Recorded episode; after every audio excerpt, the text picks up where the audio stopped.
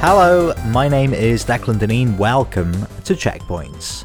This is a show about video games, the people who play them and the people who make them. Each episode, a guest on the show talks about the games that have shaped their life in one way or another, games that have inspired them, games that have forged connections, and games that have soothed wounds. I'm very excited to welcome onto the show today Julian Jazz Rignall. Um, Julian was a, a, formative character in my uh, my life in video games. He was the the editor back in the kind of 80s and 90s of uh, Mean Machines and CVG. Uh, he worked on Zap. He was the, I think he was the editor of Mean Machine Sega. Um, just like a really kind of formative character. All of those magazines played such a huge role in in my life, like growing up. Um, I like I would buy all of them every month, like ages from the age of probably about like ten to about thirteen. I would read them cover to cover. Um, and, and I really loved them. I would pore over the screenshots and read reviews. And Mean Machines in particular had uh, all the the staff had these amazing little caricatures of uh, each of them. And uh, I had, I'm sure I had like a little Julian Rignall keyring as a kid. Um, so it was a real thrill to talk to him. You know, like when I when I started doing uh, checkpoints, I, I made a list for myself of everyone that I would like love to speak to, my dream list of guests. Um, I will talk about that uh, a lot more next week or, or, next episode. I don't know if I'm going to do it weekly. Anyway, um, Julian was one of the first names on, on that list for the kind of role that he played. Uh, so it was really exciting to talk to him, and we had a, an excellent chat. And of course, he's done like loads more besides you know editing those magazines. He he moved to America and worked for a, a nascent kind of um, uh, Virgin Interactive, and uh, that's that's a hell of a story. In fact, uh, like I didn't know the full details of that, and he's since kind of continued working in, in the press and on websites of various places. He he worked at IGN for years. Uh, more recently, uh, he's been on sites like US Gamer, uh, and his Twitter feed is a, a, real treat as well. Like he he's constantly tweeting kind of you know 25, 30 year anniversary screenshots of magazines, so like the games and the news of the time. Uh, which uh, just it, it's amazing. we talk about this in the, the episode as well, but it's just like amazing to see how how history repeats itself. So yeah, absolute treat of an episode. Um, I'm sure you will enjoy it, and I'm sure when you you finish enjoying it, you will go straight to iTunes or Stitcher or Overcast or whatever listening device you used uh, and rate the show uh, accordingly, depending on how much you enjoyed it. Helps new people uh, discover the show. If you really enjoy the show, there's a Patreon, which is patreon.com forward slash checkpoints. And any and all donations received there uh, go back into making the show as good as it possibly can be. As always, if you'd like to get in touch with the show, you can. You can email. It's checkpointspodcast at gmail.com or it's at Checkpoint Show on Twitter, or it's Checkpoints Podcast on Facebook. It's very important to have consistent branding. Um, I'll be honest, I don't think I've updated the Facebook page in at least six months. Um, partly because I just try not to use Facebook as much anymore, and partly because I'm kind of lazy and also really busy. Um, more on that next week, also. Oh, so here's the thing. I, I found out, I, am not quite sure how this happened or how they found out about the show, um, but I was on, uh, the, or the show rather, was on uh, a podcast called the Podcast Review Show. And they did a little kind of review and discussed checkpoints, which was uh, brilliant and really bizarre. Like, um, th- this was never intended to be kind of a, I don't know, a, commercial prospect. Um, and good job, too. Um, this has always been a labor of love, but just to hear kind of uh, you know, very smart, articulate people clearly uh, just discussing the show and the the nature of the interview style and stuff. It was it was good. Um, and uh, and they enjoyed it, which was uh, the most important part. Um, it's quite a fun show as well. Like they they talk about three different podcasts per episode, and I discovered uh, a whole bunch of different ones. There was a, a loyal cast in particular that they talked about that just sounded good, so I started listening to it, and and it is. Uh, so so good job, good job them, and thanks very much for for checking out the show. Okay, enough of the, the intro waffle. Um, thanks as always for downloading the show. Please subscribe. Please dig into the archives if this happens to be your first episode. Last week's or uh, two weeks ago's episode with uh, with Chris Bell, uh, one of the he was the lead designer on uh, What Remains of Edith Finch, which is one of the best games of the past five years.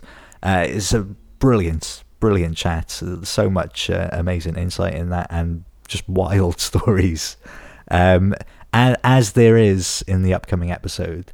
Uh, so I'll be back uh, next week, maybe, probably two weeks, but with a hell of a guest. Um, I will see you all then. Let's get on with the show.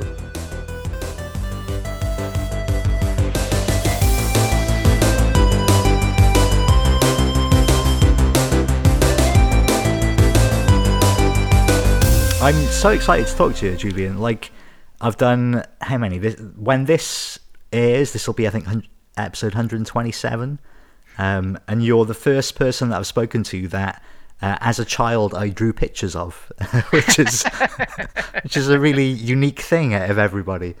Um, no, it's honestly. Did you, did you, ever send them into the magazine? Oh God, yeah, I did, but nothing ever came of it. I mean, I say uh, that. I think my memory of that is is much stronger than the actual like I feel like I sent countless like dozens but I probably sent two maybe um, mm. and also in my head they're probably way better than they, they probably were in actual uh, actual life.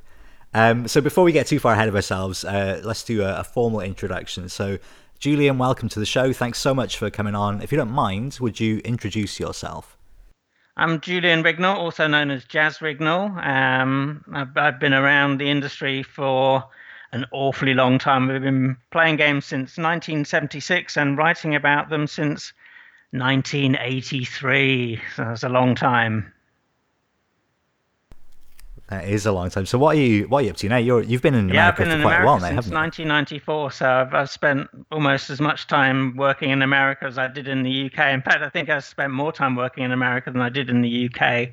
Now I've I've, I've just spent a little bit more time living in the UK since I grew up there as a child, and uh, I'm currently a qualitative video game analyst, which means that. Um, I look at video games that are in development or might be, you know, having sort of new components added to them.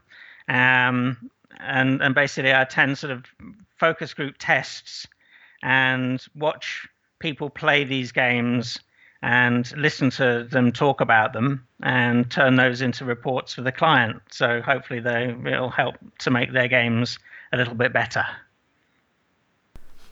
Yeah, I've spoken to a few. I'm sure. I think Jeff Green does that. I had Jeff Green. I'm sure that's what he does. There's a few journalists I know that have kind of gone on to do that kind of consultancy work afterwards. Um, I think it's it's really interesting for you though because like because you've been doing it for for so long and you've kind of you've had a role in almost every kind of aspect of of video games. Like, is there is there any part of you that's just like, oh, come on, give it a rest? Like that just feels like, can I just do something else? I'm really sick of games now. Like, or is it always just been because you've kind of done so many different things?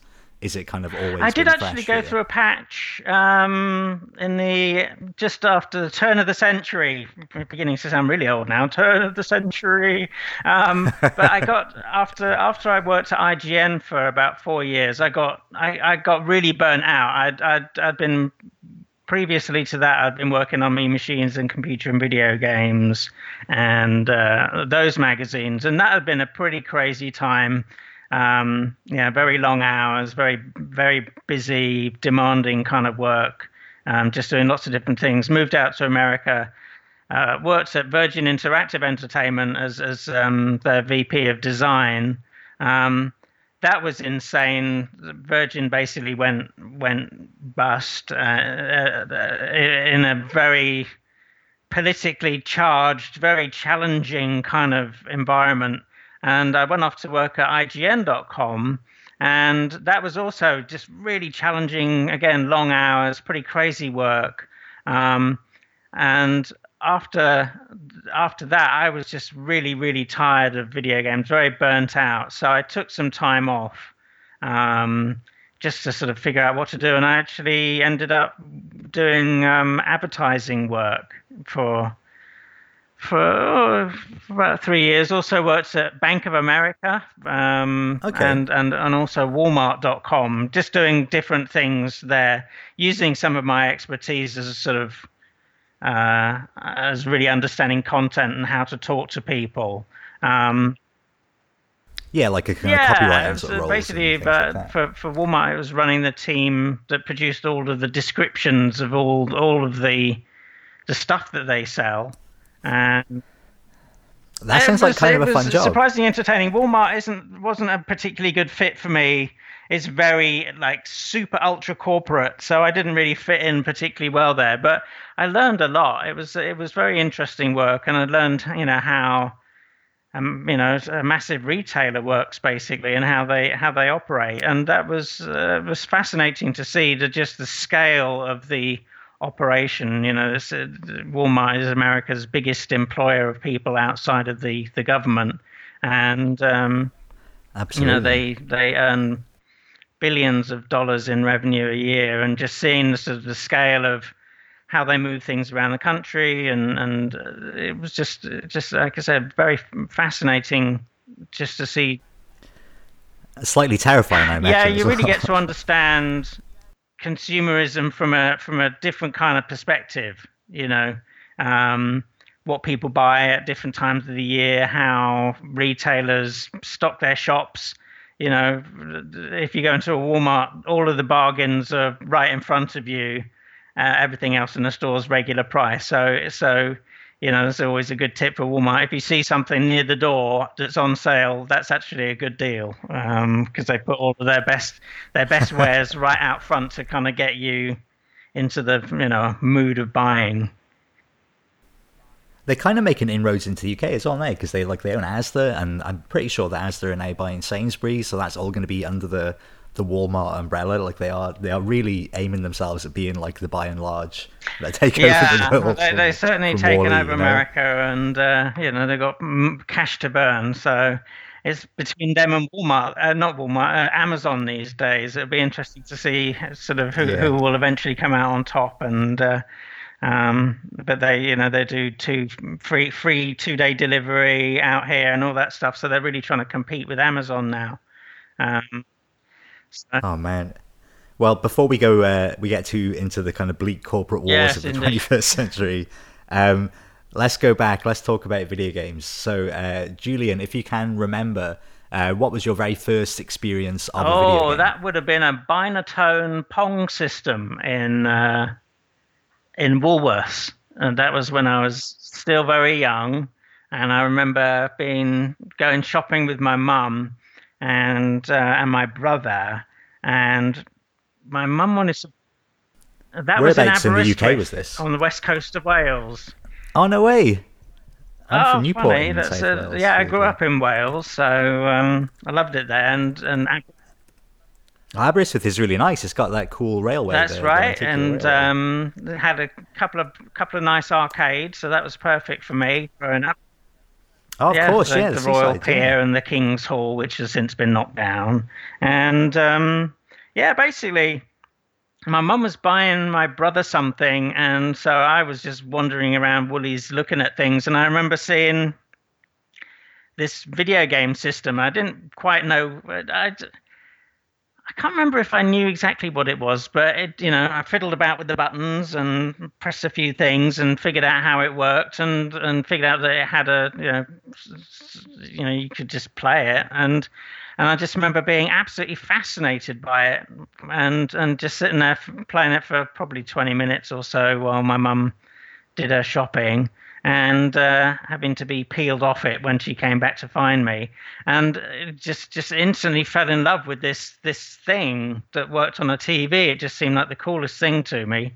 And uh, and that was the spark that really you know I really wanted a pong machine never actually got one. But but uh, you know from that point onwards I was aware of video games and would you know pick up magazines Yeah. and things like that and and look at the ads and uh, the, the the games in the ads and and just really wish that that I could have a, have a video game system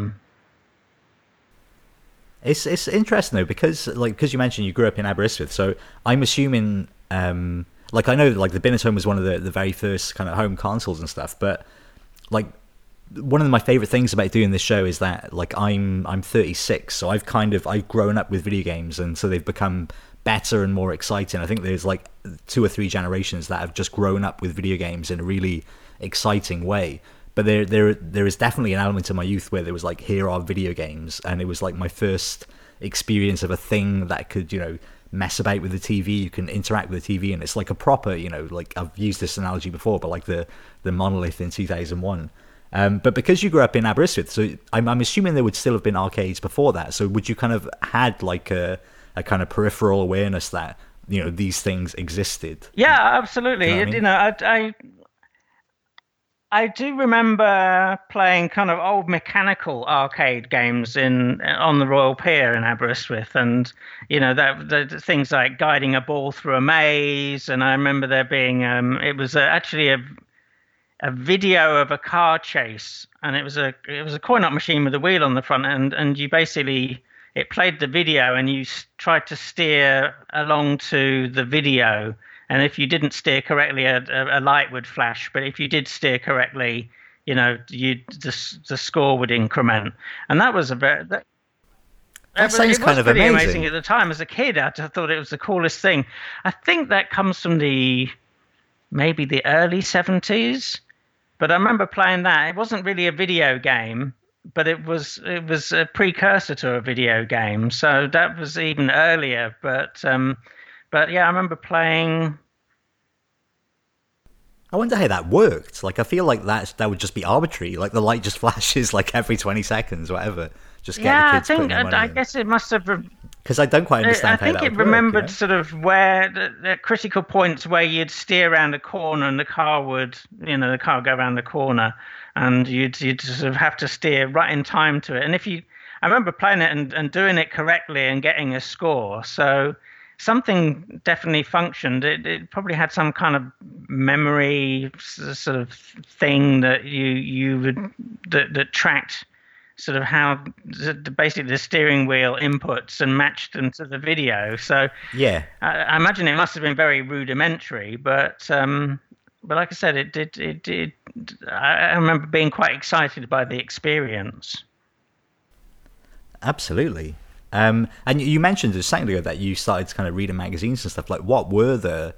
Because for me, like Mean Machines and CVG, like that, those were my first introduction, and lots of people I've spoken to on the show as well. Like that was their way, like prior to the internet, that was discovering. Oh, there's a whole world of people that like the things that I do. It's not just the weird thing that I'm into um, and there's a real communal sense to that. So, what were the magazines for you in, in your youth? I can't think of any before. Um, really. Let's see. First of all, it was things like the Maplin catalogue that had computers that you could build. okay. So that was really, really early on. Um, my brother was really into electronics, so he used to get the Maplin catalogue. So I remember looking through those and being fascinated by the calculators that you could buy, the computers, the synthesizers that you could also buy and build yourself. Um, those were really interesting. And then then it was basically the early computer games magazines. Uh, I used to buy Computer and Video Games magazine when it launched, so that was in 1981. And Personal Computer Games, I, I bought some issues of that. Um, Crash magazine when it launched in 1983. So, so, so oh, you know, of course, yeah. It was it was definitely catalogs and sort of odd magazines like um, Popular Electronics, things like that, they would occasionally have computer ads in them. And my brother used to get those magazines because, like I said, he was interested in electronics.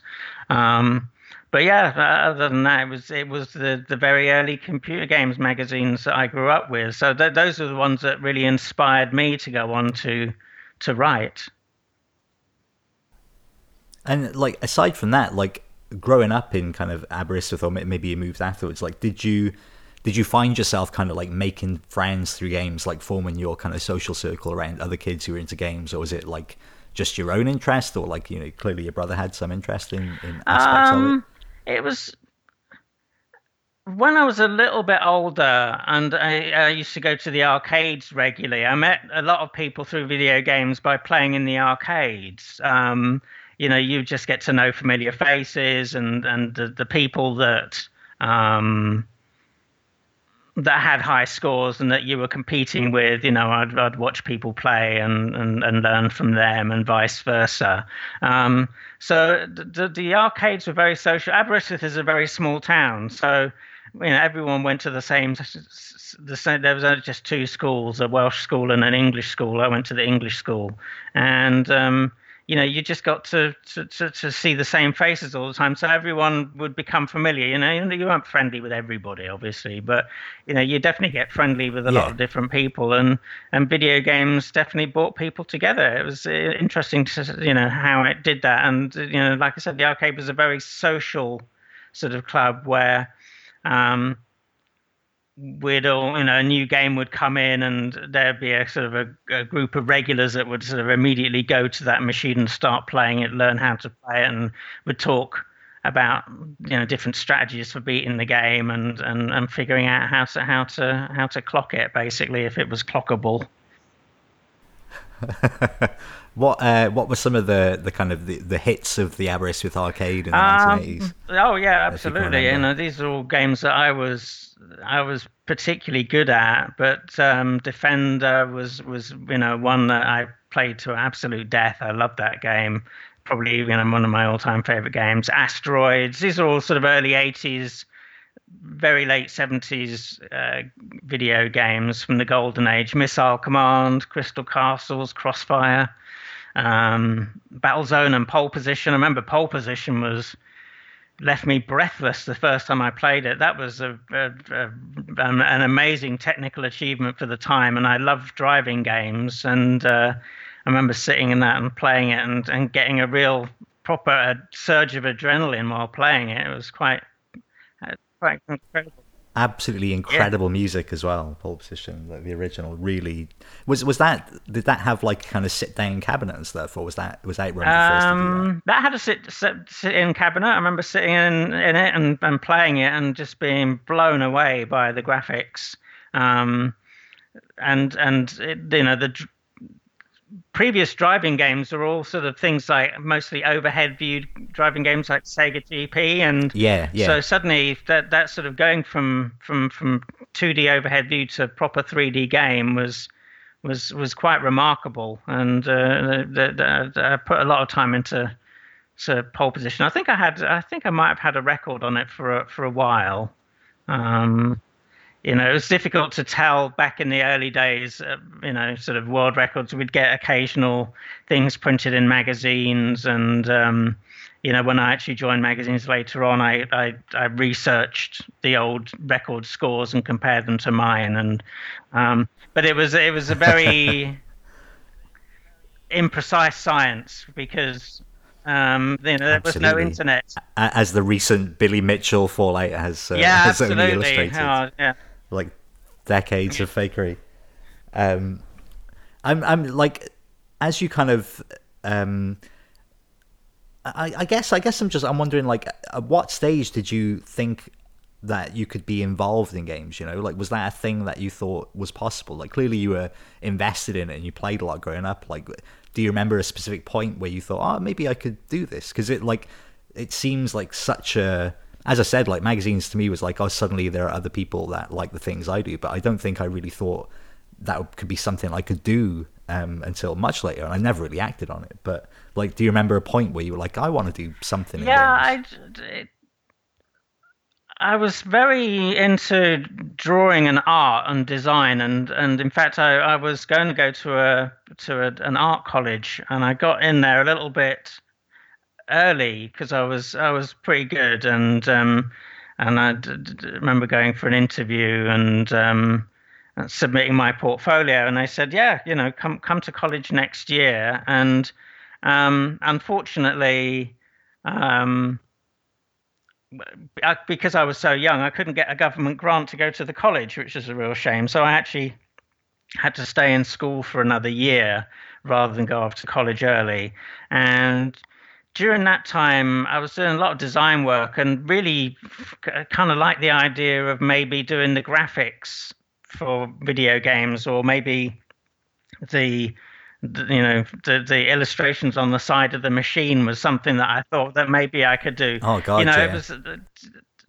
So I had that sort of desire to get involved in video games quite early, but then when I won the 1983 arcade championships and you know and, and realized that you know I was a pretty good player I kind of thought I, I, was also fairly good at writing. I, I, used to get good marks for my essays in English, and, and and I thought, well, maybe I could write about video games. You know, other people do it in magazines, so maybe I could. So that's when I started to write hints and tips for games, and I sent them into computer video games, basically saying, look, you know, I'm your arcade champion. How about if you publish some hints and tips from me about how to play early, you know, the early arcade games?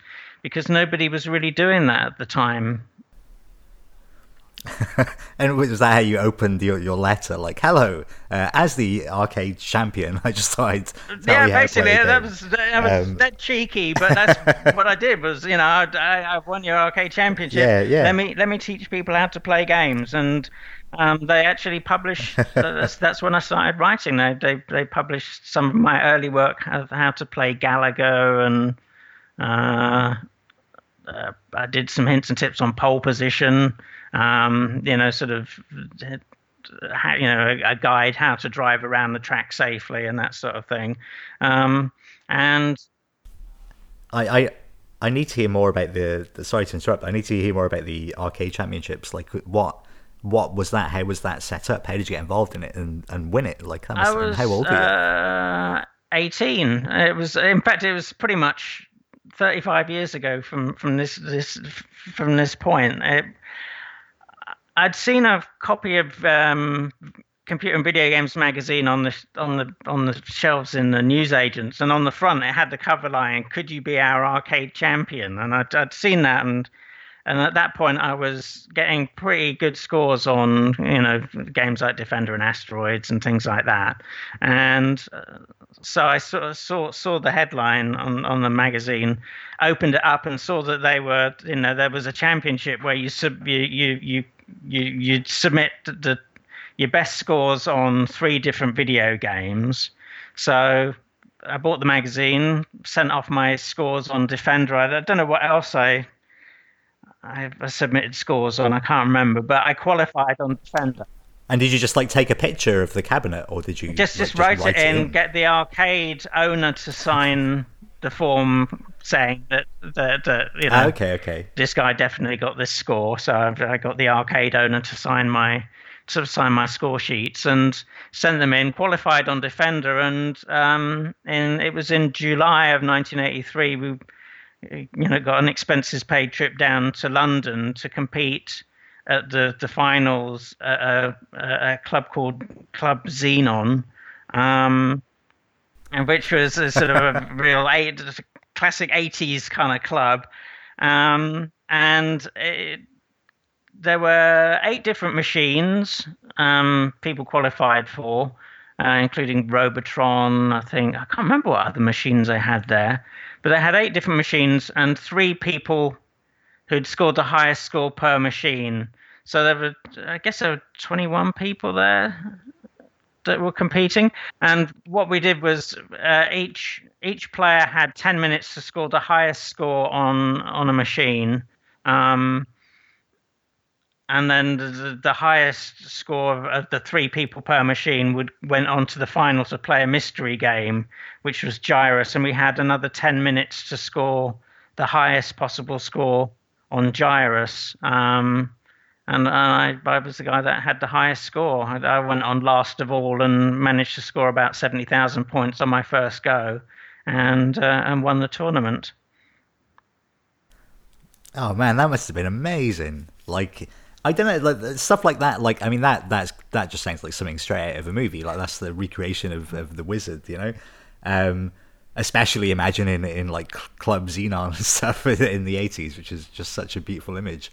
Um, but like, did that feel like something? You know, like you know, nowadays you have like huge esports events and stuff with multi-million pound prizes. Like, obviously, it's a much much smaller thing. Like did it feel like anything beyond a novelty? Oh, I was absolutely, I couldn't believe it. You know, I was, uh, I, I got interviewed on Radio One, and there was. Uh, um, Dave Travis gave out the prizes, so it it did have some sort of prestige to it, even though it was a relatively small event. But there was nothing else like it at the time, so you know, it, uh, I, I, really felt. I mean, I'm I'm I'm a I'm a great player here. I've, I've you know I've competed against other really they were very very good players, and I'd managed to, to, to, to, come through. And coming from Wales and growing up on a small farm um, in in mid Wales, about 20 miles outside Aberystwyth, in a kind of a re- quite a remote region. Um, you know, sort of getting getting the, the, trip down to London and and staying in a hotel. I remember staying in a hotel and eating there and not believing that I was staying in this this quite swanky hotel and. You know, it was just, it's just an amazing experience. Oh man, you're just fully reinforcing how much of a movie that is. That's amazing. but like, I mean, I suppose like at, at the time, like they, they they wouldn't. I don't think it probably was for another like ten or fifteen years before you could theoretically become like a professional gamer before like you know Quake and people like Fatality and stuff. But so you you managed to kind of segue uh, into into magazines. So was that like was that just as you said you were quite cocky because you're like well just I'm the arcade champion so I'm going to do this I can do this like was that a, a very kind of um, deliberate move. I mean, I suppose as deliberate as you can be when you're like 19 or something. To like, I'm going to do this. This is going to be my yeah, career. I'd, I'd, I'd, I basically after after winning the like I said I, I, would write I wrote for C&VG for a while and then then I started writing into com, um, personal computer games magazine which was which was uh, run by Chris Anderson who uh, you know it was a great magazine. I think I think it was even better than than C&VG um, it had really good reviews in it and um, so I wrote to to, to PCG magazine, got invited to another tournament that they, they were running a sort of a best gamer tournament. Went down and played in that. Actually, didn't win that tournament. Um, I ended up getting a bit drunk at lunchtime, so that blunted my performance. Not a good idea. learned learned learned a good lesson there. But um, the classic arc.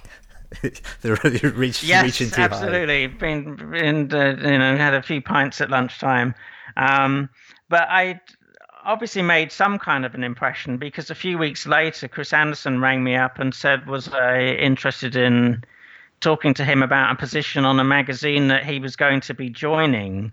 Um, and I, of course, I said yes. I mean, I, at, that, at that point, I was you know, unemployed, living in mid Wales, no prospects in mid Wales. I wasn't quite sure what to do with with my life. I was uh, 18 at the time.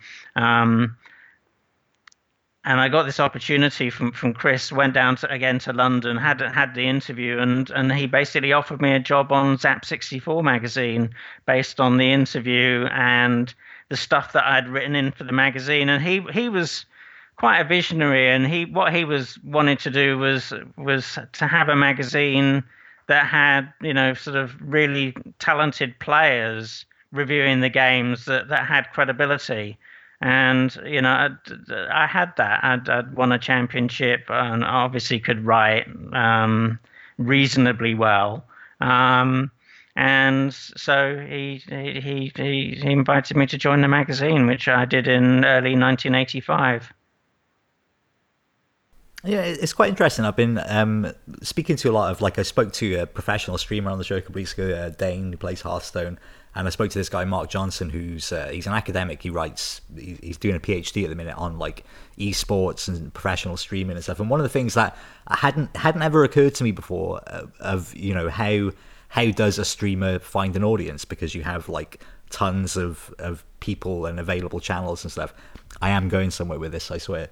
Um, and one of the things that I hadn't thought of, as I said, was that a lot of the the more, more popular streamers they are generally just really good at the game. Like that's how you get an audience by just being brilliant at it. So like it's even further ahead of its time. And obviously you weren't streaming, but the the sense that if somebody is excellent at a specific thing, then they're going to be able to think about it and write about it in a way that nobody else would. You know, that's why certain streamers are so popular, and that's clearly what they were aiming for with uh, with the magazine. Yeah, I haven't, I haven't really thought of it that way, but um, but it was it, it was quite disruptive at the time because uh, you know most most video games magazines had you know trained professional journalists on them, you know journalists turned gamers, and and Chris took the other route, which was take gamers and turn them into journalists. Basically, I mean, my first few reviews, I'm sure they weren't very good, and I remember rewriting them multiple times and getting a lot of feedback from Chris and getting really resentful because I kept having to rewrite the reviews.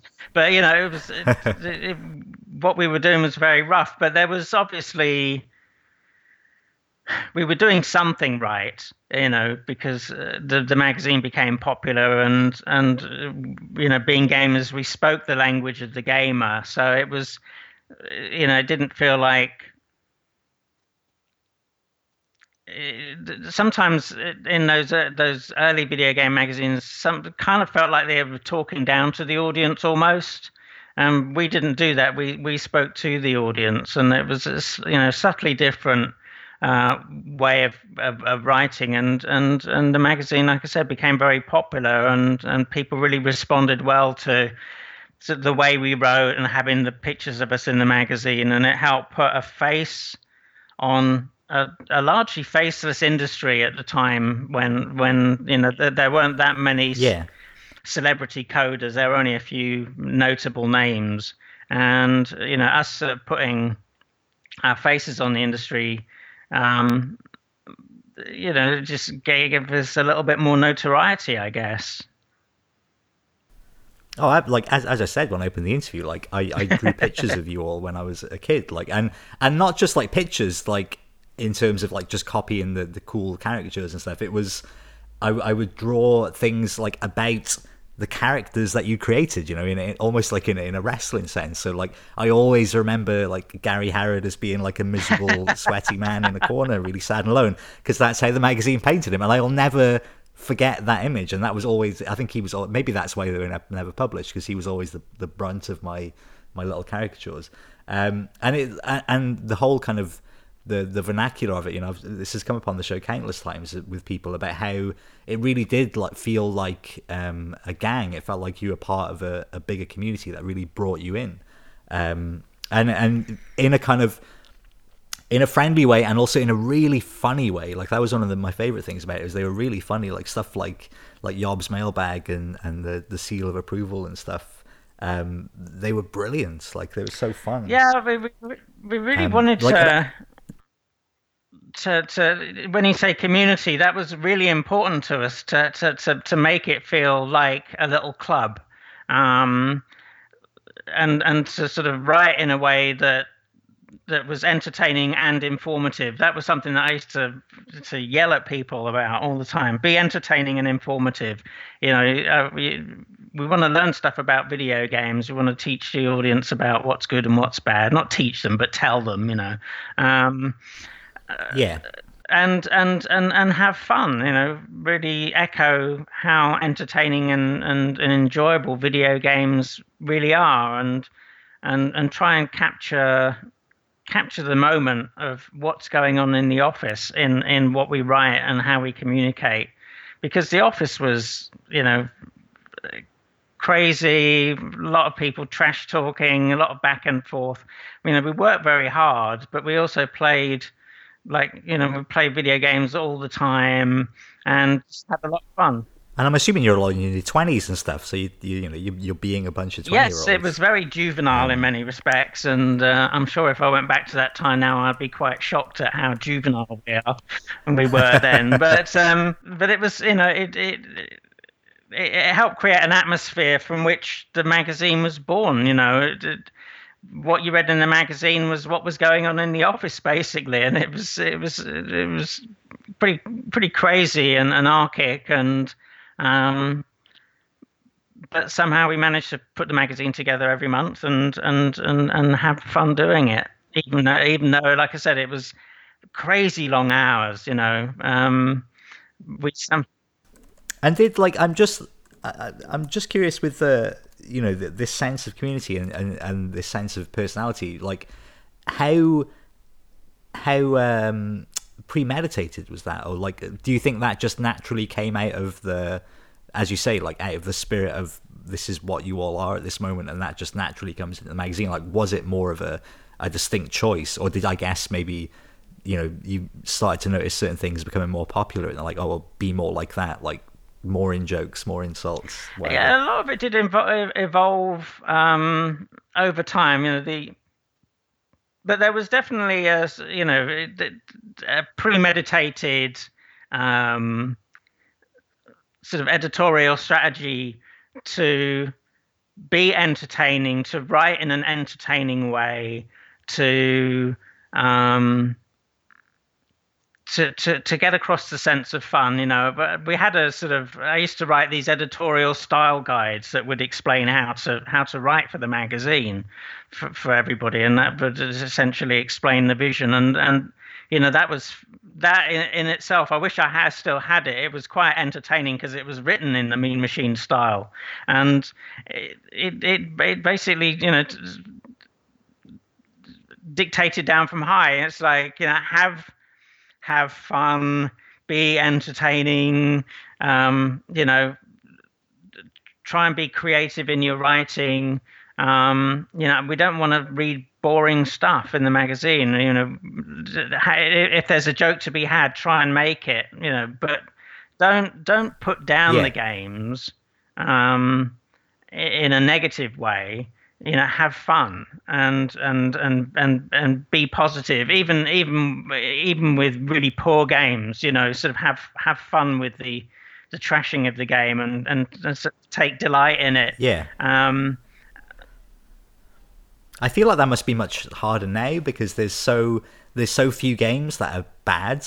I mean, like you can not enjoy them, but most games are pretty good in so you know in most of the kind of basic ways that a game is good. Like back back then, like there were some real awful, awful games. But that I imagine sometimes that would be kind of a delight. You're like, brilliant. I can really go to town and write this now because this is awful in oh, so oh, many ways. absolutely. I mean, earlier on in Zzap!64 magazine, we used to really absolutely crucify games and be quite horrible about them. And that was something that, that sort of we evolved a little bit you know when when i moved to, to, to C&VG and mean machines was to not be so cruel about them but to to make fun of them in a funny kind of way.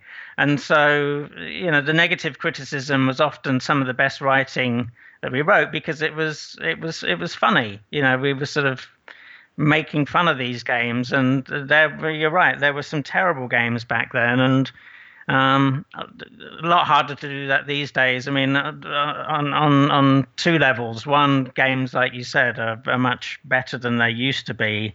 Um, there are no, you know, truly awful games around these days, unless you dig deep into the sort of the indie space. And you know, the I think the other thing was just these days, no matter what you say, there's going to be somebody out there that's going to disagree with you, and it's going to cause some kind of problem if you if you if if you're particularly if you really go off on a game, people are going to go crazy at you. You know, the fans of the game are going to, you know, come yeah, in, and it's it's just not very. Uh, it's just a different kind of environment, and and you know where very strong opinions are met with very strong opinions, and it can just can be a bit of a pain in the ass sometimes because it it, it it makes it more difficult to to be funny about a game because people you know get funny back at you. Yeah.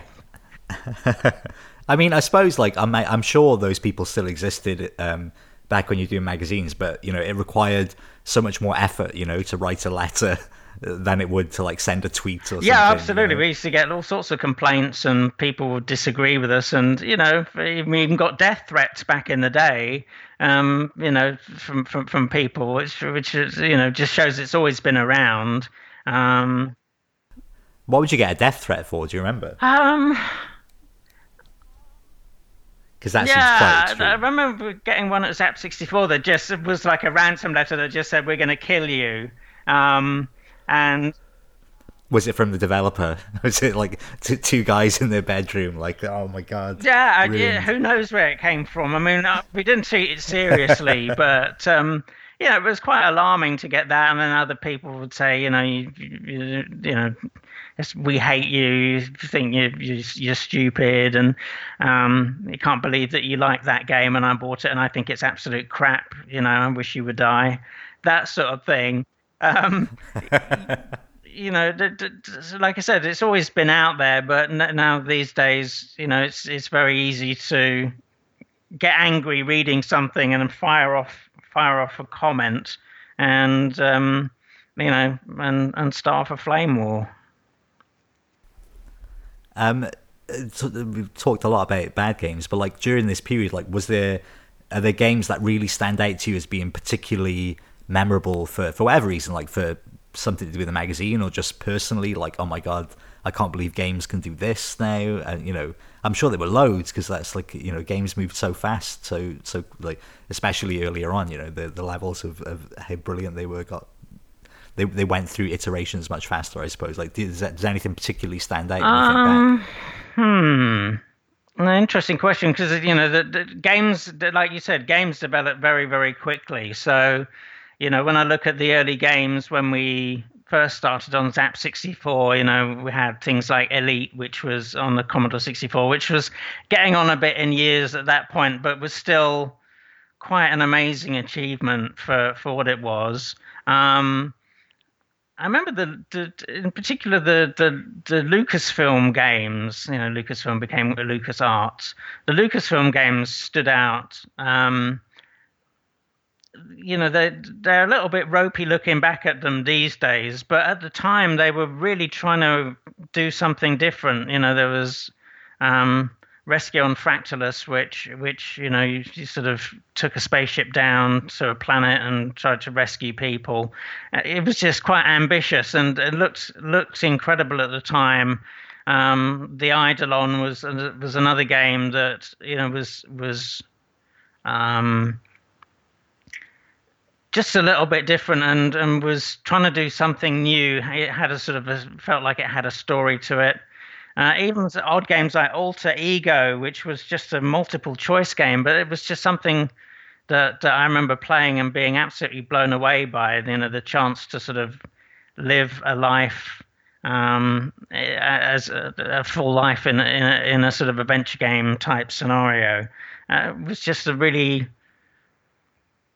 was just something. I, Those are all really good shades like I don't know any of those games, and I want to know more. Yeah, they're, they're, they're all really really early games. I mean, you know, sort of they're they're games that stick out to me because you know games like The Sentinel, uh, because they just felt like an, it's sort of an evolutionary step forward for games. It's not just better graphics and sound, but yeah. actually conceptually they were trying to do something new and different. It wasn't just like a lot of the games at the time, which were kind of copies of coin ops or sort of simple games designed around the coin drop philosophy of you know a few lives, shooting, maze game, that sort of thing. Yeah, yeah. Um, you know, they they were trying to push the art of games a little bit further, and even sort of you know early point and click adventures were doing that, and some of the role playing games at the time, and then you know, by the time the 90s rolled around, you know, there were incredible developments on consoles. I think, you know, just games games would get better. Super Mario World obviously stands out, Pilotwings and F Zero, and these were kind of games that were sort of pushing the technology. Um, but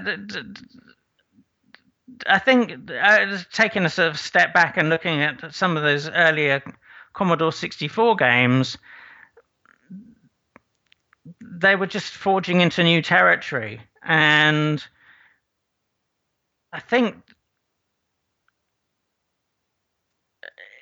they to represent a lot of the games that I talked about represented something really new and cutting edge. Um, that that was sort of pushing games into a new, a, a, whole new area, and you could kind of begin to see the potential of video games. You know, like a like a game yeah. like like like I said, Rescue on Fractalus. You know, you could see conceptually it was quite complex, and that even though the graphics weren't that great, you know, if the graphics were better, you know, this this this game would would would be would just be incredible. And that's that's basically what's happened. Is you know sort of those early ideas have been built out on, and you know, uh, and have evolved.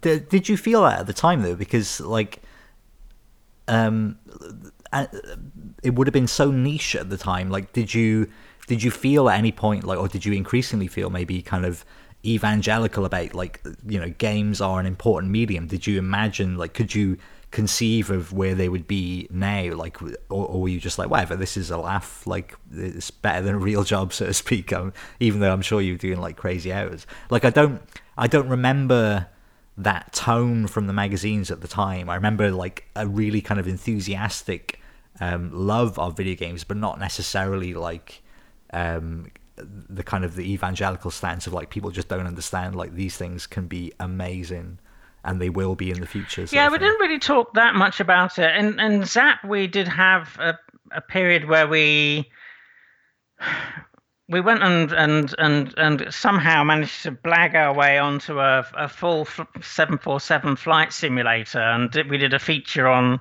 on that sort of about the future of where games could go based on on cutting edge technology so so we sort of we we like I said, we went and played on a flight simulator, which was amazing because you could you know sort of see at some point you know video games will become powerful enough to be able to run a game that might look like this. And we also looked at sort of uh, yeah. we went to a couple of computer graphic. Uh, advertising agencies that were doing early computer graphics at the time and, and seeing what they were doing with their computers. So we did a few features on on sort of where games might go based on on cutting edge technology but but but on Mean Machines yeah. it was much it was really all about what was going on at the time obviously you know we would try and talk about the new consoles that are coming out and stuff like that but it was very much in the moment i think and and and yeah. celebrating just you know what was happening that that particular month and and being very excited about the latest developments because uh, games were moving very quickly at that point and every every couple of months there was something new that would come out that would be amazing and and and we could get excited about it. So we didn't talk as much about the future in Mean Machines just because because what was happening at the time was so exciting.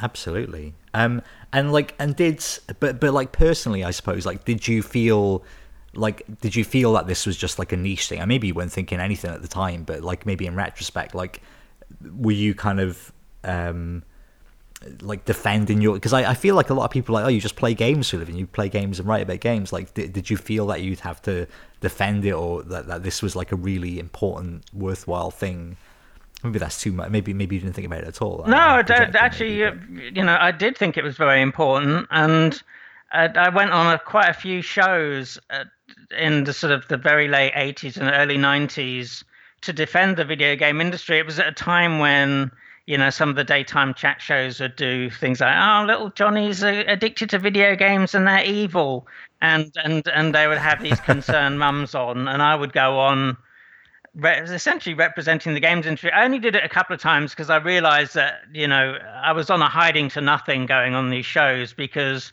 essentially, you know, I would try and be uh, talking logically to these these mums who were you know emotionally really worried about their sons being addicted to video games and obviously they they, you know they they didn't necessarily have control over what their sons were doing and and these sons were just playing video games all the time. They were really worried about that, and me sort of sitting there, sort of saying, "Oh, video games are all right," and uh, you know, it, it you, you, know, you should you should basically tell your son to to, to stop playing them and, and and play them only in moderation. Didn't wash particularly well, um, you know, because you know you essentially sort of you're one person arguing against sort of four different people who are very sort of emotionally invested in their sons and very worried about it. And you know it just it just made it very difficult to to to basically say you know you've got no control over your son. You need a bit more discipline for him. If he's if he's sitting there playing games all day then that is a bad thing but it's not bad for his health necessarily. It's it's, it's, it's not the game's yes, fault. It's, it's, it, you know, it, it, it, perhaps there's another problem that he's trying to escape from, you know, or whatever. Um, you know, I, am not sure they would have been that into that that nuanced No, level of not debate. not not good. really. So so I, Especially to like a, a sort of twenty year old with spiky hair, they're like, no, Yeah. not listening to this kid. So I did, did a couple of those, and and yeah, learned quickly that they weren't particularly good. But I did a couple of sort of more uh, nuanced chat shows. I, I remember doing a debate on Radio One about um, video game and gambling addiction, and that was kind of interesting. Got the chance to sort of speak a little bit more. Um, calmly to, to, to sort of people that were sort of experts on, on, on video games and gambling. Um, and you know, just talking about you know, video games aren't gambling; they're not fruit machines. It's a different thing. You know, yes, people really like playing video games and can play them too much, and that's where parental control comes in. And you know, they should moderate their gaming a little bit, and so not playing them all the time. Always blaming yeah, the parents. Julian. absolutely. That's fair enough.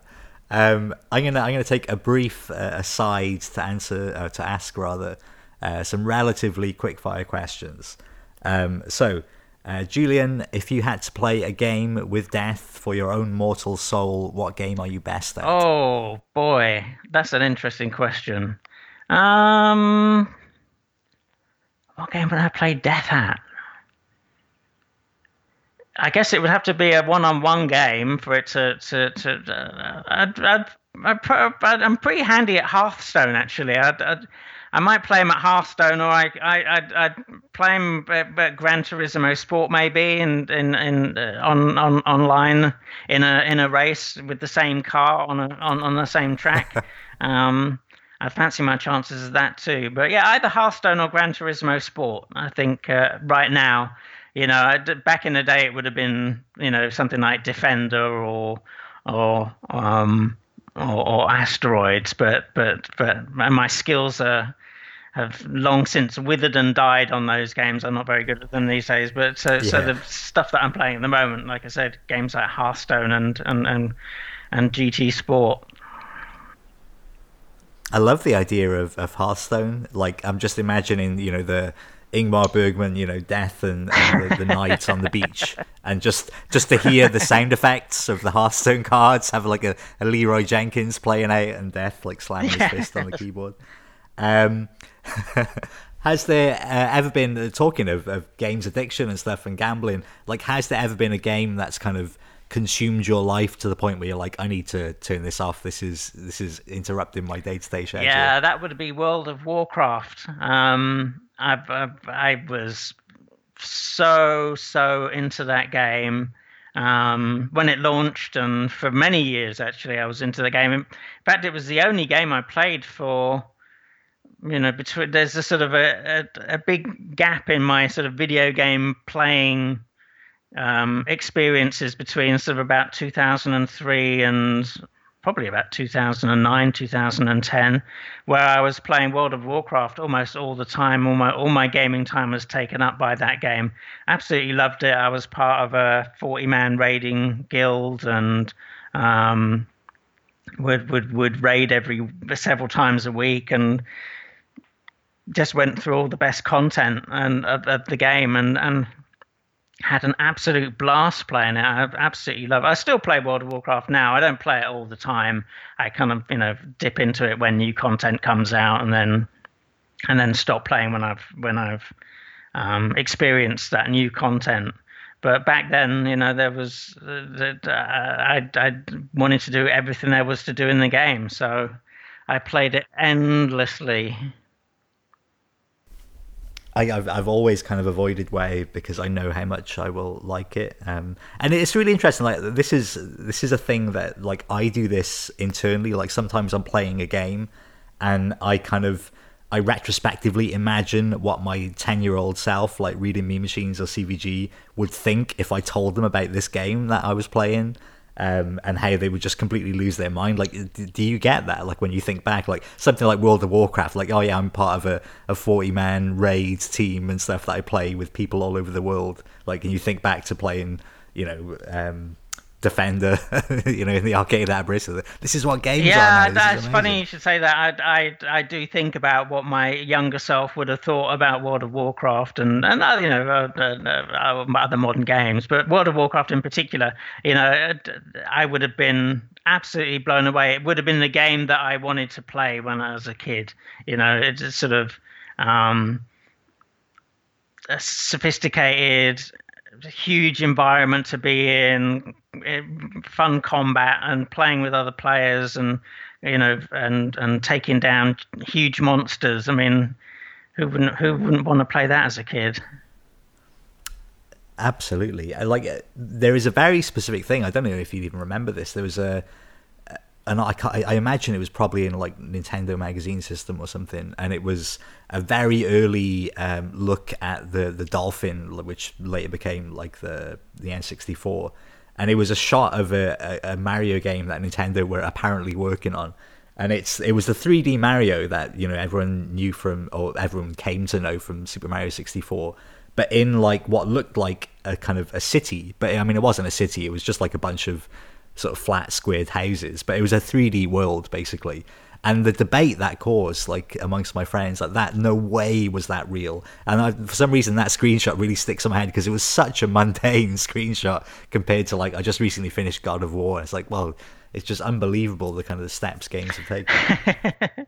yeah, I'm, I'm trying to remember that actually. I think that was probably just after I left and when I was uh, in America, so I, I didn't see that screenshot, but you know that that would have would have definitely been interesting at the time to see that. Uh, something that I would have liked to have looked at for sure. Uh, you know, just was very intrigued by the idea of of playing against other players, even even really early on, and playing online. Yeah. You know, when I was at Zzap sixty four, we used to use the early CompuNet and and and we couldn't play online with people but but just being online with people was really fascinating to me. And and uh, I was just you know couldn't wait for games to become more sophisticated so I could start playing with other other players. And so as soon as the, you know the early MMORPGs came out I, I was I gravitated towards those. I played a game called Asheron's Call.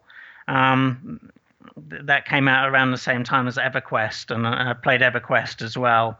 And both of those games, again, like World of Warcraft, consumed my life. I, you know, I'd, I'd stay up all night playing them. But World of, when World of Warcraft came along, it just took it to a whole new level because there was just so much more in the game. Um, I, I, I feel like I'm derailing the quick fire question, so I'll get back to it. Um, I mean, I feel like we've maybe already established this, but are you a particularly competitive gamer? And like, have you ever been locked in a in a very specific kind of high score battle or, or rivalry over time? Oh, absolutely. You know, and particularly in the early days in arcades, you know, we were very very competitive, and I think, you know, I I was lucky that that sort of the, the, the, a lot of the people that went to the Aberystwyth arcade were very good at, at, at games, and it helped we all sort of pushed one another, would watch each other play, pick up hints and tips from one another, and it helped us all get really good at, at, at games. You know, much to the chagrin of the arcade owner. You know, being you know because I'd be playing literally playing a whole day on one ten pence piece. You know, I could play Defender for 18 hours straight and and on on on a single 10p and just keep on going and going. You know, pretty much forever. And um, so yeah, very very competitive, and I'm still very competitive now. I love playing Hearthstone and and and and as I said earlier, Gran Turismo Sport. You know, World of Warcraft. That that's competitive in a in a cooperative kind of way. You know, guilds trying to take down yeah. monsters before other guilds. So yeah, it, it, it, it's is that where is that where jazz comes from? Is that like is that from high school? Yeah, absolutely. Tables? Funny you should say that. Yeah, that, that, that, when I first started playing, there was somebody else in the arcade that was using JR as his initials, so I just started J A Z just because it was you could put it in quite quickly and particularly defender, yeah. and so people started calling me calling me Jazz because because they didn't know my real name. They just knew me from the high score table. So and it stuck. People started calling me Jazz, and I kind of liked it better than Julian. So so Amazing. so that that that's, that was where that game that, that name came from. Cool. Um, if you are if you are prone to such things, um, what was your worst rage quit? Oh, my worst rage quit. I don't. I've, I mean, I've, I get very angry at games, particularly when I was younger. I would get really mad at games and throw the joystick across the room and, you know, all that kind of stuff. But I guess the worst one was when I was playing. It was an old Imagine. Was it Imagine game? Arcadia on the on the ZX Spectrum, and and I was playing it and playing it, and I kept dying and dying and dying, and I got I got so angry I I bashed the, the top of the spectrum with my fist really hard, and it and it broke the spectrum. It, the spectrum went off. there was a little dent in the top of the machine, and and and and it and it wouldn't come back on. And so I actually I, I packaged it up and sent it off to Sinclair saying, my computer's broken. Can you please send me a new one? And they did amazingly.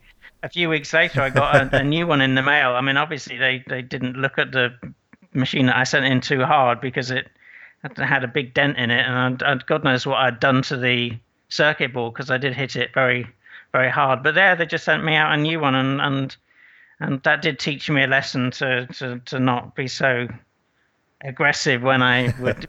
get killed. I mean, I don't, I don't think it was the most robust computer at the time, anyways. So I'm sure they were like, "Ah, oh, you're fine. Yeah, send another one, yeah. whatever." Uh, got a stack of them here.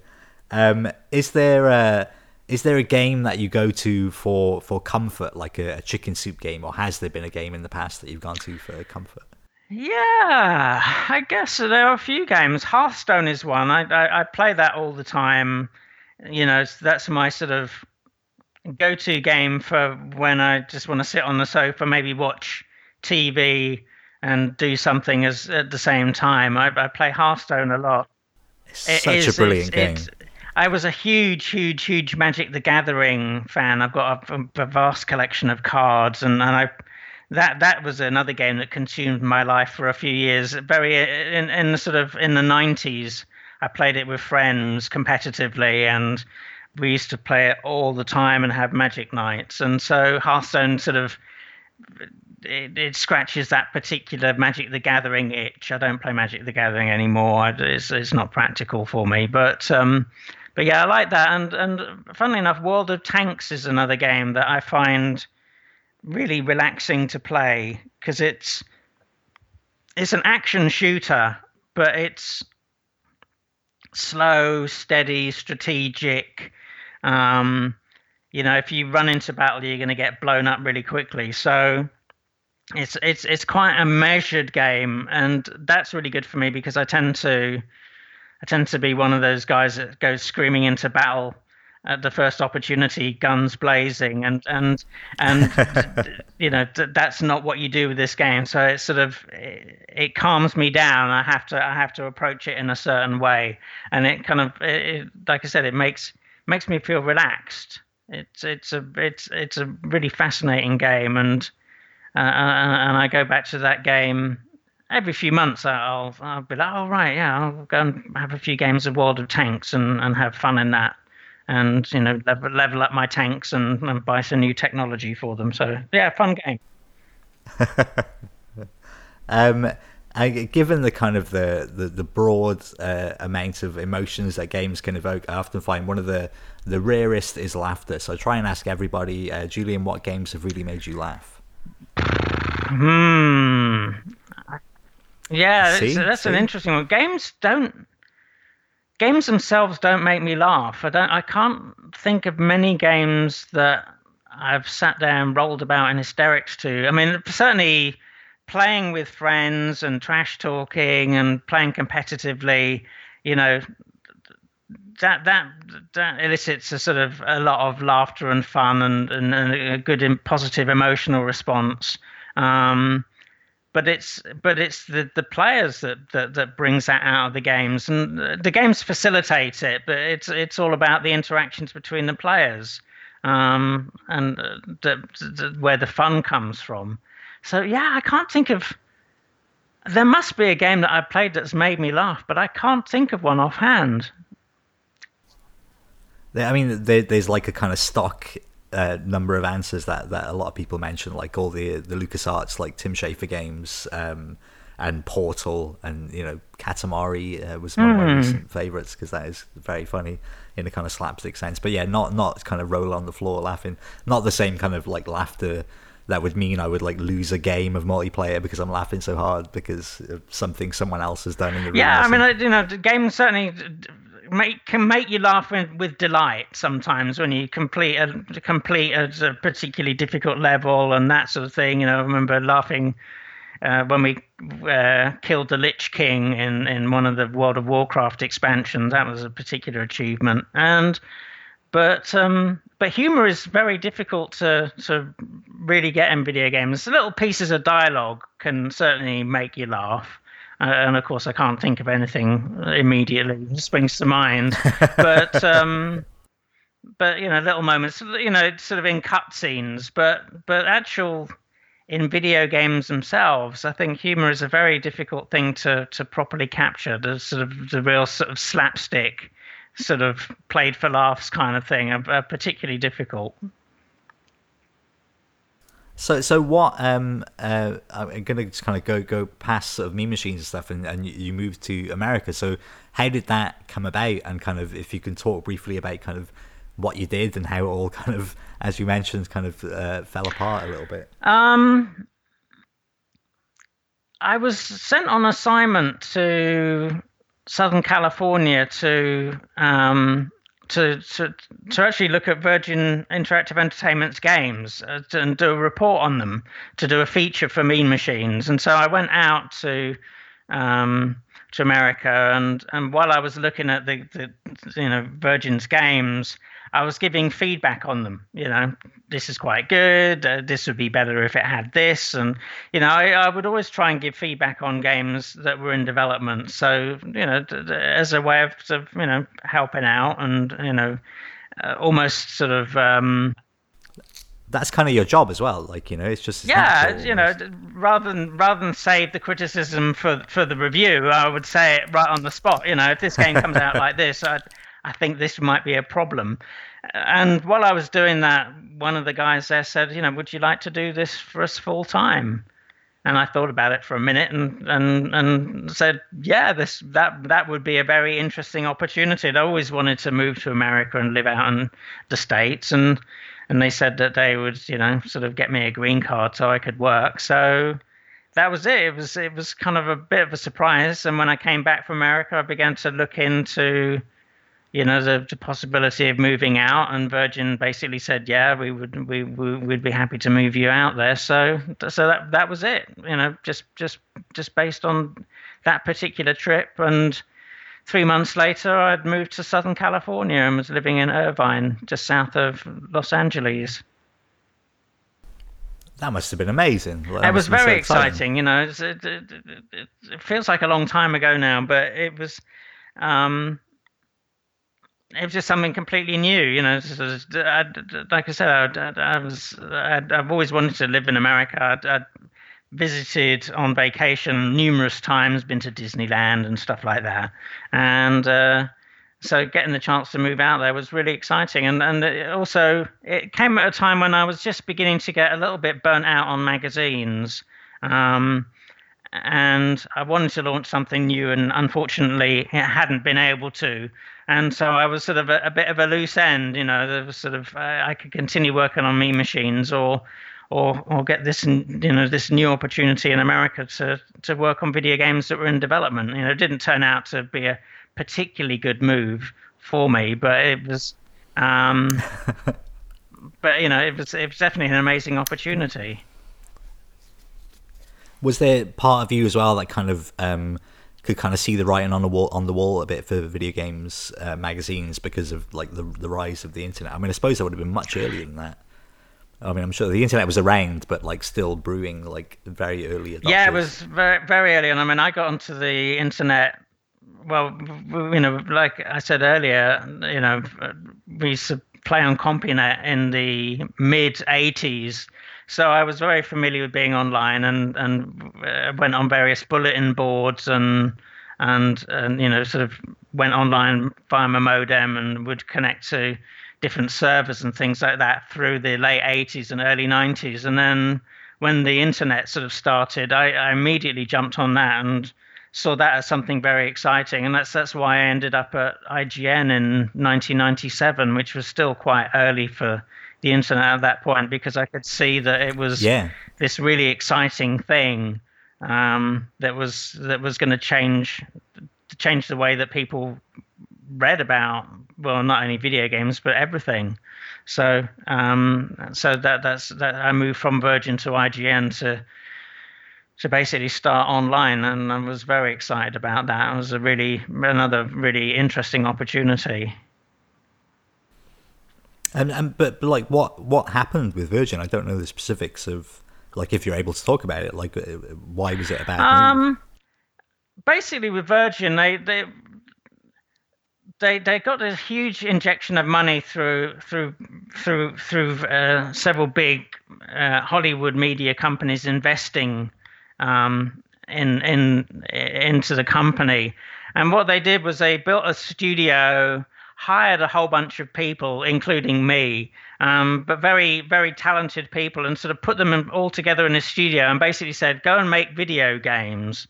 And there was it was it was just a big huge political mess it wasn't it, you know it wasn't really um you there was no like guiding was, principles or anything. It was just like yeah, just make some that games. was that was basically the, the the problem. There wasn't anybody sort of put in charge that could really knock heads together and say this is what we're doing.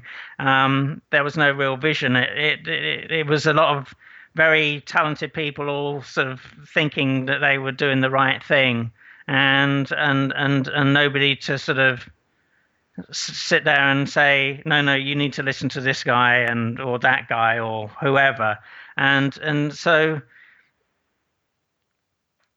the the company just sort of bumbled along, and there were a lot of very amazing, conceptually amazing games in development, but because no one was really minding the the, the spend and and really looking at sort of some of these concepts and saying, look, you know, you're building this an amazing adventure game, 3D adventure game, but it's got 150 rooms and you're rendering the rooms in 3D and it's taking you 2 weeks to render one room and you've got and you know it's going to take you three and a half years just to, to, to, to finish the graphics of this game. And so it was all things like that. A lot of the games were beset with with these kinds of problems.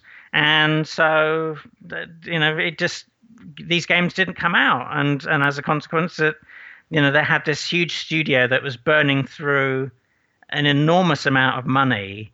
Um, and and not producing games and you know just reached a point where you know it was not sustainable anymore and and so the the the, company was sold off to Electronic Arts.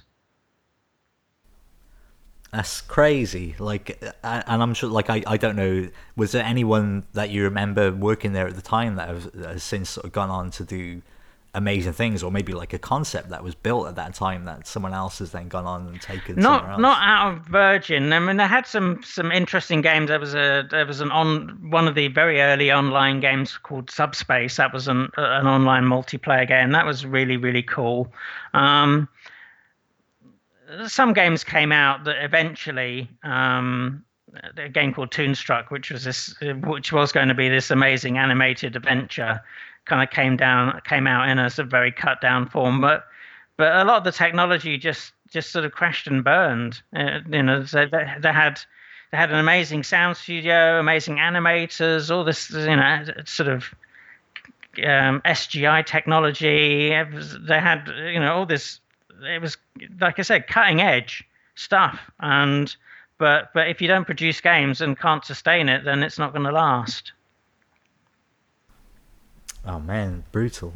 Um, I'm I'm gonna. This is gonna be a, a, an insanely broad question that's likely impossible to answer.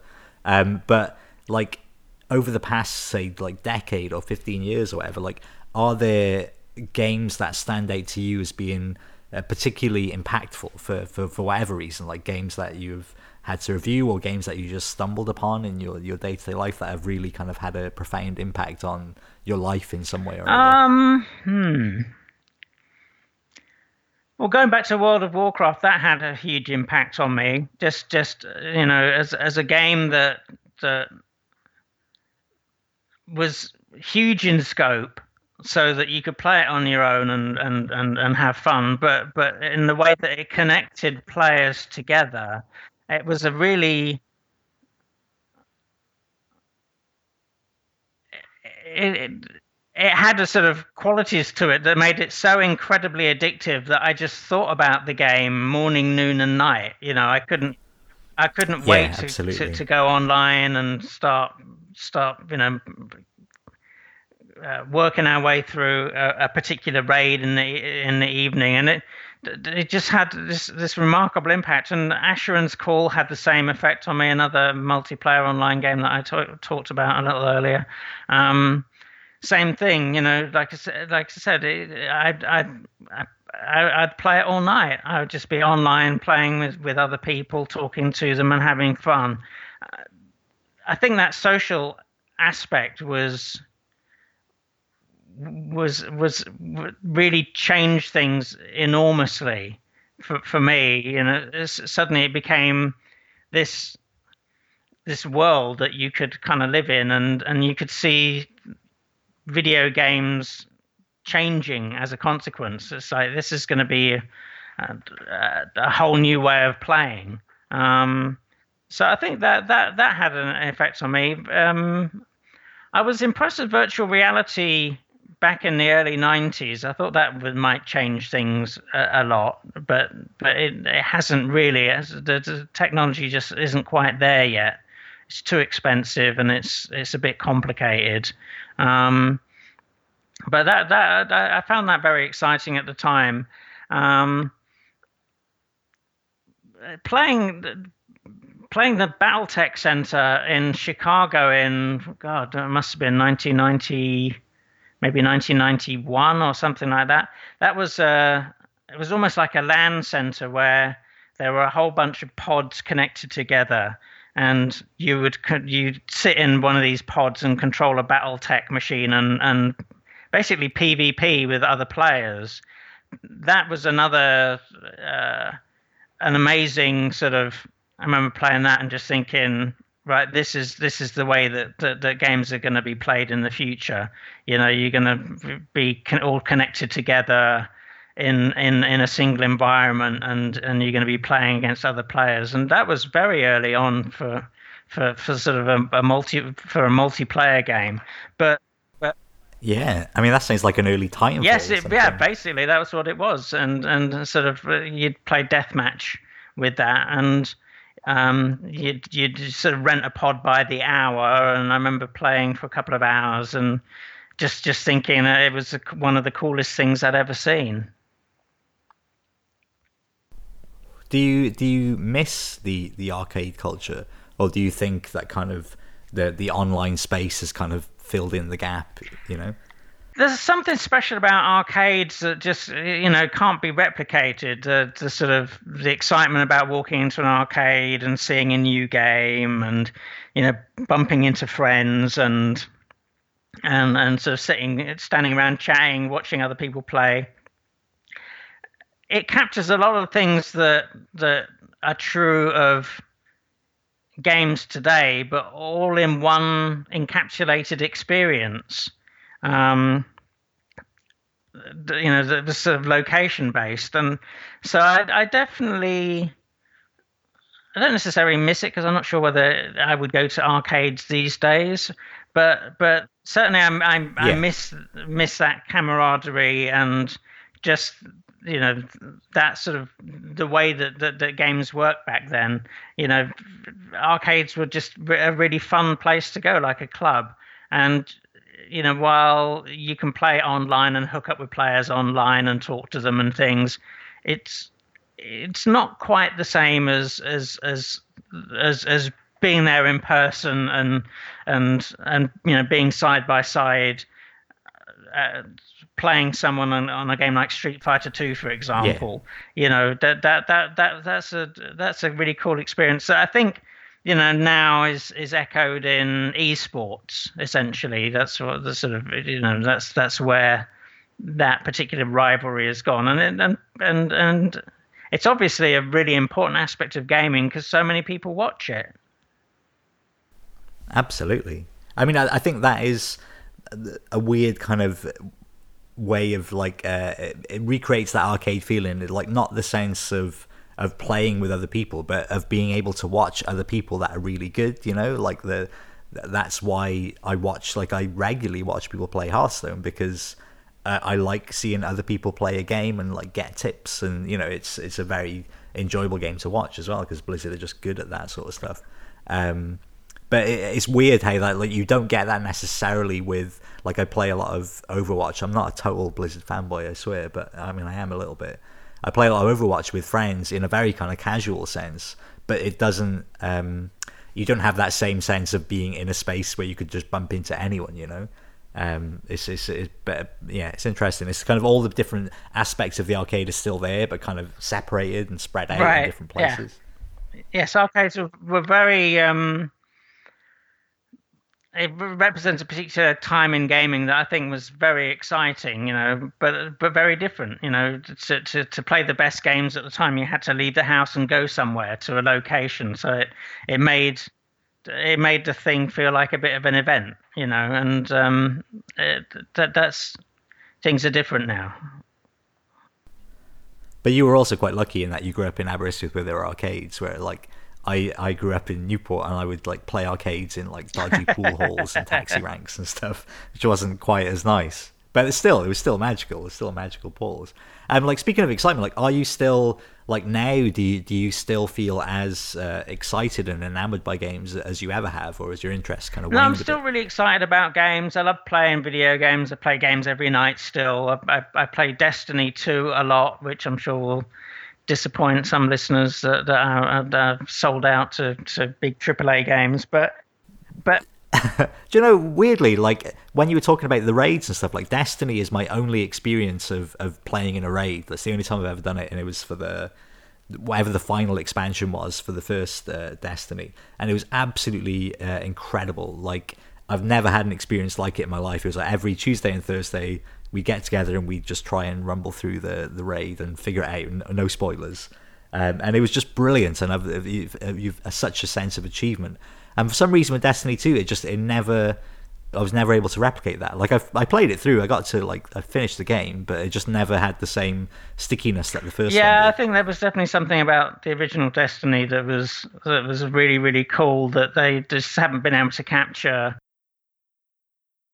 what I like about Destiny 2 is is that you that you can just kind of noodle about in the game. You know, you can treat it like a shooting gallery. You can kind of mess around, do a bit of PvP, do a few public quests. It's it's a good time killer, and you know it's it's a little bit grindy, but I, I just find it it's it's it's it's a fun way to to spend time. I just enjoy playing the game. You know, I like the the, the gunplay in it. The you know sort of that's something that Destiny does really well. Is, is absolutely is, yeah. Is give you different guns to play with and different styles of, of, of, of characters to play with, and it just for me makes the game particularly compelling.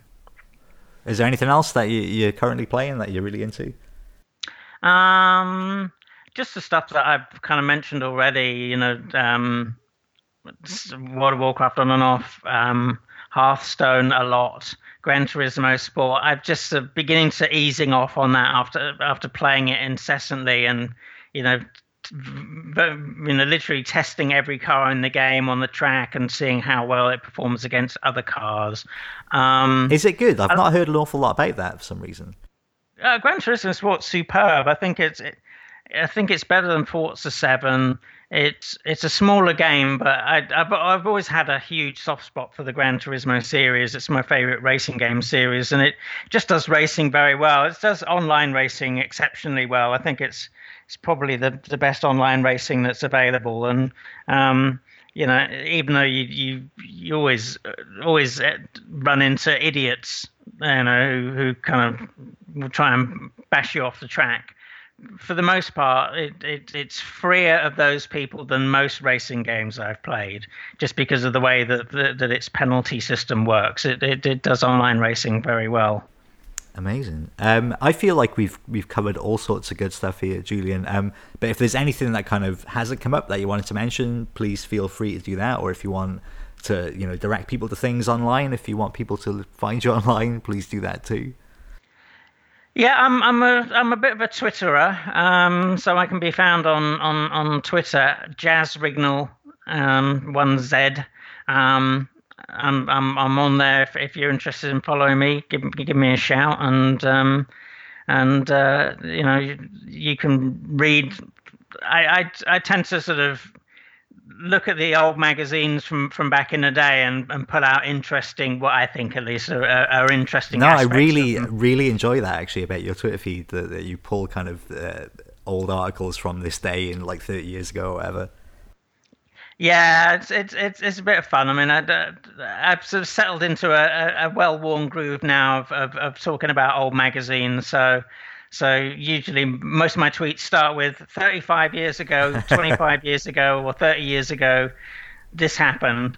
Um, and uh, so, so, so go for that nostalgic feel. But it's it's kind of like one of the things I enjoy with that most. That's kind of we we've talked about it a bit uh, during the chat is how how cyclical everything is, and like how how things now that like controversies now were like exactly the same 30 years ago just maybe not on such a grander scale, but nevertheless, they're all the same kind of, almost the same kind of characters appear. You know. Yeah, it is surprising, sort of uh, how much history does repeat itself. I think you know if you do look back at, uh, magazines, you know you, you get a lot of the same thing. If you, particularly if you read letters pages, yeah, you know you get the same same kind of sentiments being talked about, you know, back in even in the mid 80s that, that, that people complain about today.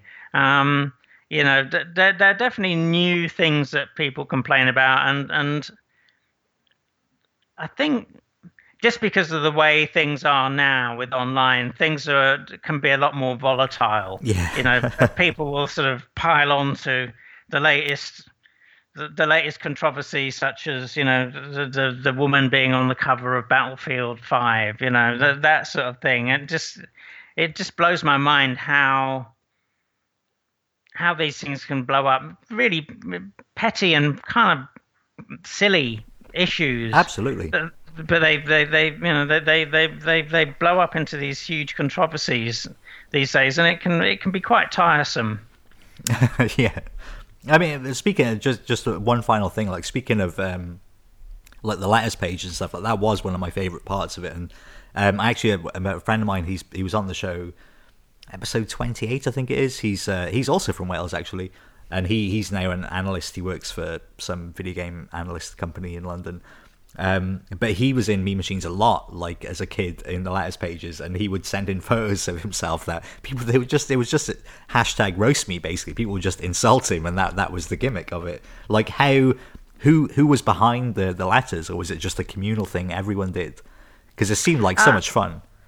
I, I was I was I was Mean Yob and Yob in C&VG. I mean that, that you were that, Mean Yob. That was just you that was just me, and uh, Richard uh, Leadbetter took it over after I did it. But I did it for years, and um, yeah, I've just. It, it, you know, when I look back and I, I read some of the responses, uh, they're, they're, pretty funny, even though I say so myself. You know, no, they really were.